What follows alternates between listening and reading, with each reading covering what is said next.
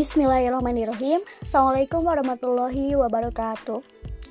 Saya Miadur Aisma dari BK6J Izinkan saya untuk mempresentasikan buku inspirasi atau motivasi yang berjudulkan Jangan takut gagal sebab Allah bersama orang yang berani melangkah. Ini ditulis oleh Aldila Dharma.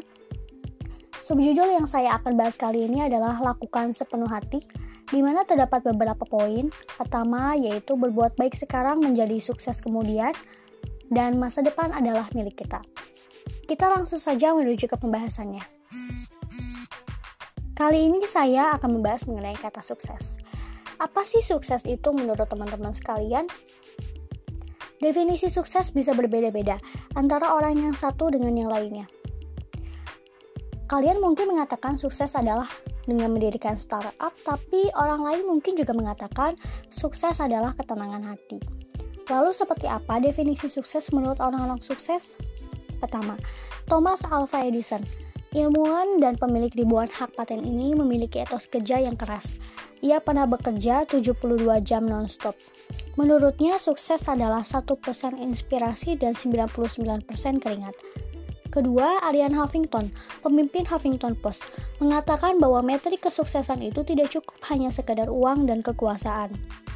Harus ada metrik ketiga, yaitu kesejahteraan, kebijaksanaan, dan mimpi.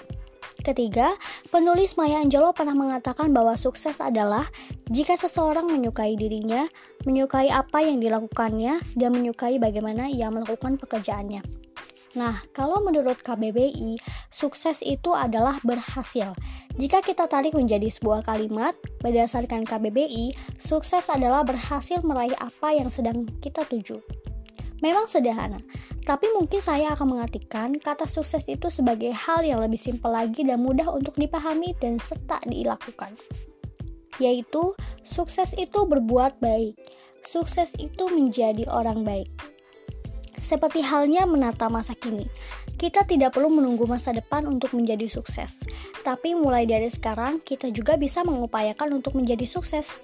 Nah, caranya bagaimana? Ya, dengan menjadi baik dengan melakukan kebaikan, karena sebuah kesuksesan itu merupakan bentukan dari kebaikan-kebaikan kecil yang selalu kita lakukan. Tapi di sisi lain, banyak juga orang yang bingung mencari cara untuk menuju kesuksesan. Mereka sudah bekerja keras, bekerja cerdas, menambah jaringan dan relasi, serta mengasah kemampuan mereka. Tapi tak jarang mereka juga menemui sebuah kegagalan. Seperti yang pernah dikatakan oleh Renal Kasali, cara terbaik mengubah hidupmu adalah dengan mengubah pola pikirmu. Coba mulai dari sekarang, kita mengubah pola pikir kita dan menanamkan mindset bahwa sukses adalah berbuat baik. Dengan begitu, secara otomatis hidup kita akan berubah menjadi lebih baik pola hidup yang lebih baik, pola pikir yang lebih baik, dan cara bersikap yang lebih baik. Nah, baik itu sendiri apa? Mungkin secara intuisi, kita sudah bisa membedakan mana hal yang baik dan mana yang tidak baik. Tapi mungkin kejelasan maknanya adalah baik itu benar dan berlaku dengan penuh hormat. Maka perlu diingat, jadilah baik mulai dari sekarang, berjalanlah dengan kebenaran, dan mulailah bersikap penuh hormat, maka kesuksesan akan menjadi milik kalian. Masa depan adalah milik kita. Mereka yang mampu menguasai dunia adalah mereka yang mampu menguasai kata-kata. Oleh karenanya, mari mulai dari sekarang kita belajar untuk memahami apa yang kita ucapkan dan kita lakukan. Ada motivasi yang membawa kalimat semangat, yaitu menatap masa depan. Memang tidak ada salahnya dengan ungkapan tersebut, tapi mungkin tafsirannya kurang tepat. Nah, mungkin juga mengakibatkan salah pengertian. Sebetulnya, masa depan itu tidak bisa ditata. Karena bagaimana mungkin kita menata sesuatu yang masih belum ada wujudnya. Alangkah lebih masuk akalnya jika kita mempersiapkan masa depan dengan menata masa kini. Dengan menata masa kini, secara otomatis masa depan akan tertata dengan baik. Memang perbedaannya sangat tipis antara menatap masa depan dengan menata masa kini karena memang hasilnya juga sama, yaitu keadaan di masa depan. Hanya saja, menata masa depan itu terkesan seperti angan-angan. Kemudian, mulailah dari sekarang kita tanamkan bahwa yang ada itu menata masa kini.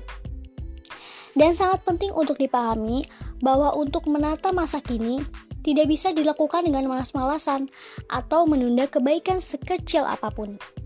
Malas merupakan alasan sebuah penundaan, dan menunda kebaikan kecil seperti berarti menunda datangnya kesuksesan besar. Lalu, apa saja yang harus kita tata saat ini sebagai persiapan masa depan yang lebih baik? Pertama, kedamaian hati. Kedamaian bisa kita dapatkan dengan melakukan kejujuran. Oleh karenanya, mari mulai dari sekarang kita biasakan untuk hidup dengan penuh kejujuran. Kedua, kesehatan. Di samping menjaga waktu antara istirahat dan beraktivitas, kita juga perlu menjaga kesehatan.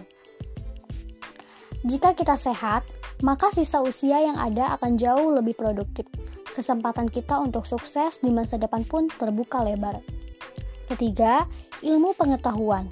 Salah satu cara meningkatkan ilmu pengetahuan adalah dengan banyak membaca.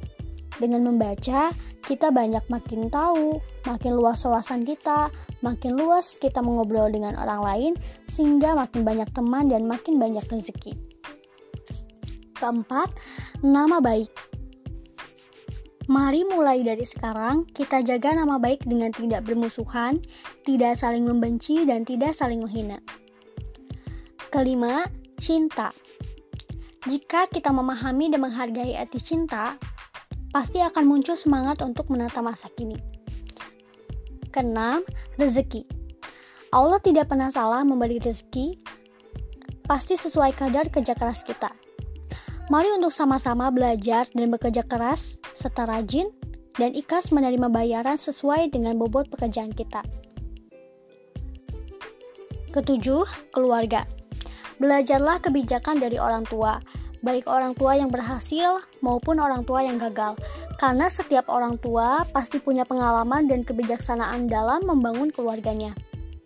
Kedelapan, jiwa pemimpin. Salah satu cara menumbuhkan jiwa pemimpin adalah dengan memberanikan diri menerapkan amar ma'ruf nahi munkar, mengajak orang lain untuk melakukan kebaikan dan menjauhi keburukan. Dengan semangat berma'ruf nahi munkar, kita juga akan termotivasi untuk melakukannya. Kesembilan yang terakhir adalah iman. Iman adalah kunci utama kita menjalani hidup dan meraih masa depan. Kalau kita punya keimanan yang bersih dan yakin bahwa Allah tidak pernah mengkhianati hambanya yang beribadah dan bekerja keras, kita juga akan mencapai kesuksesan yang berkah. Mungkin itu saja yang bisa saya sampaikan. Terima kasih atas perhatiannya. Wabillahi topik wal hidayah. Wassalamualaikum warahmatullahi wabarakatuh.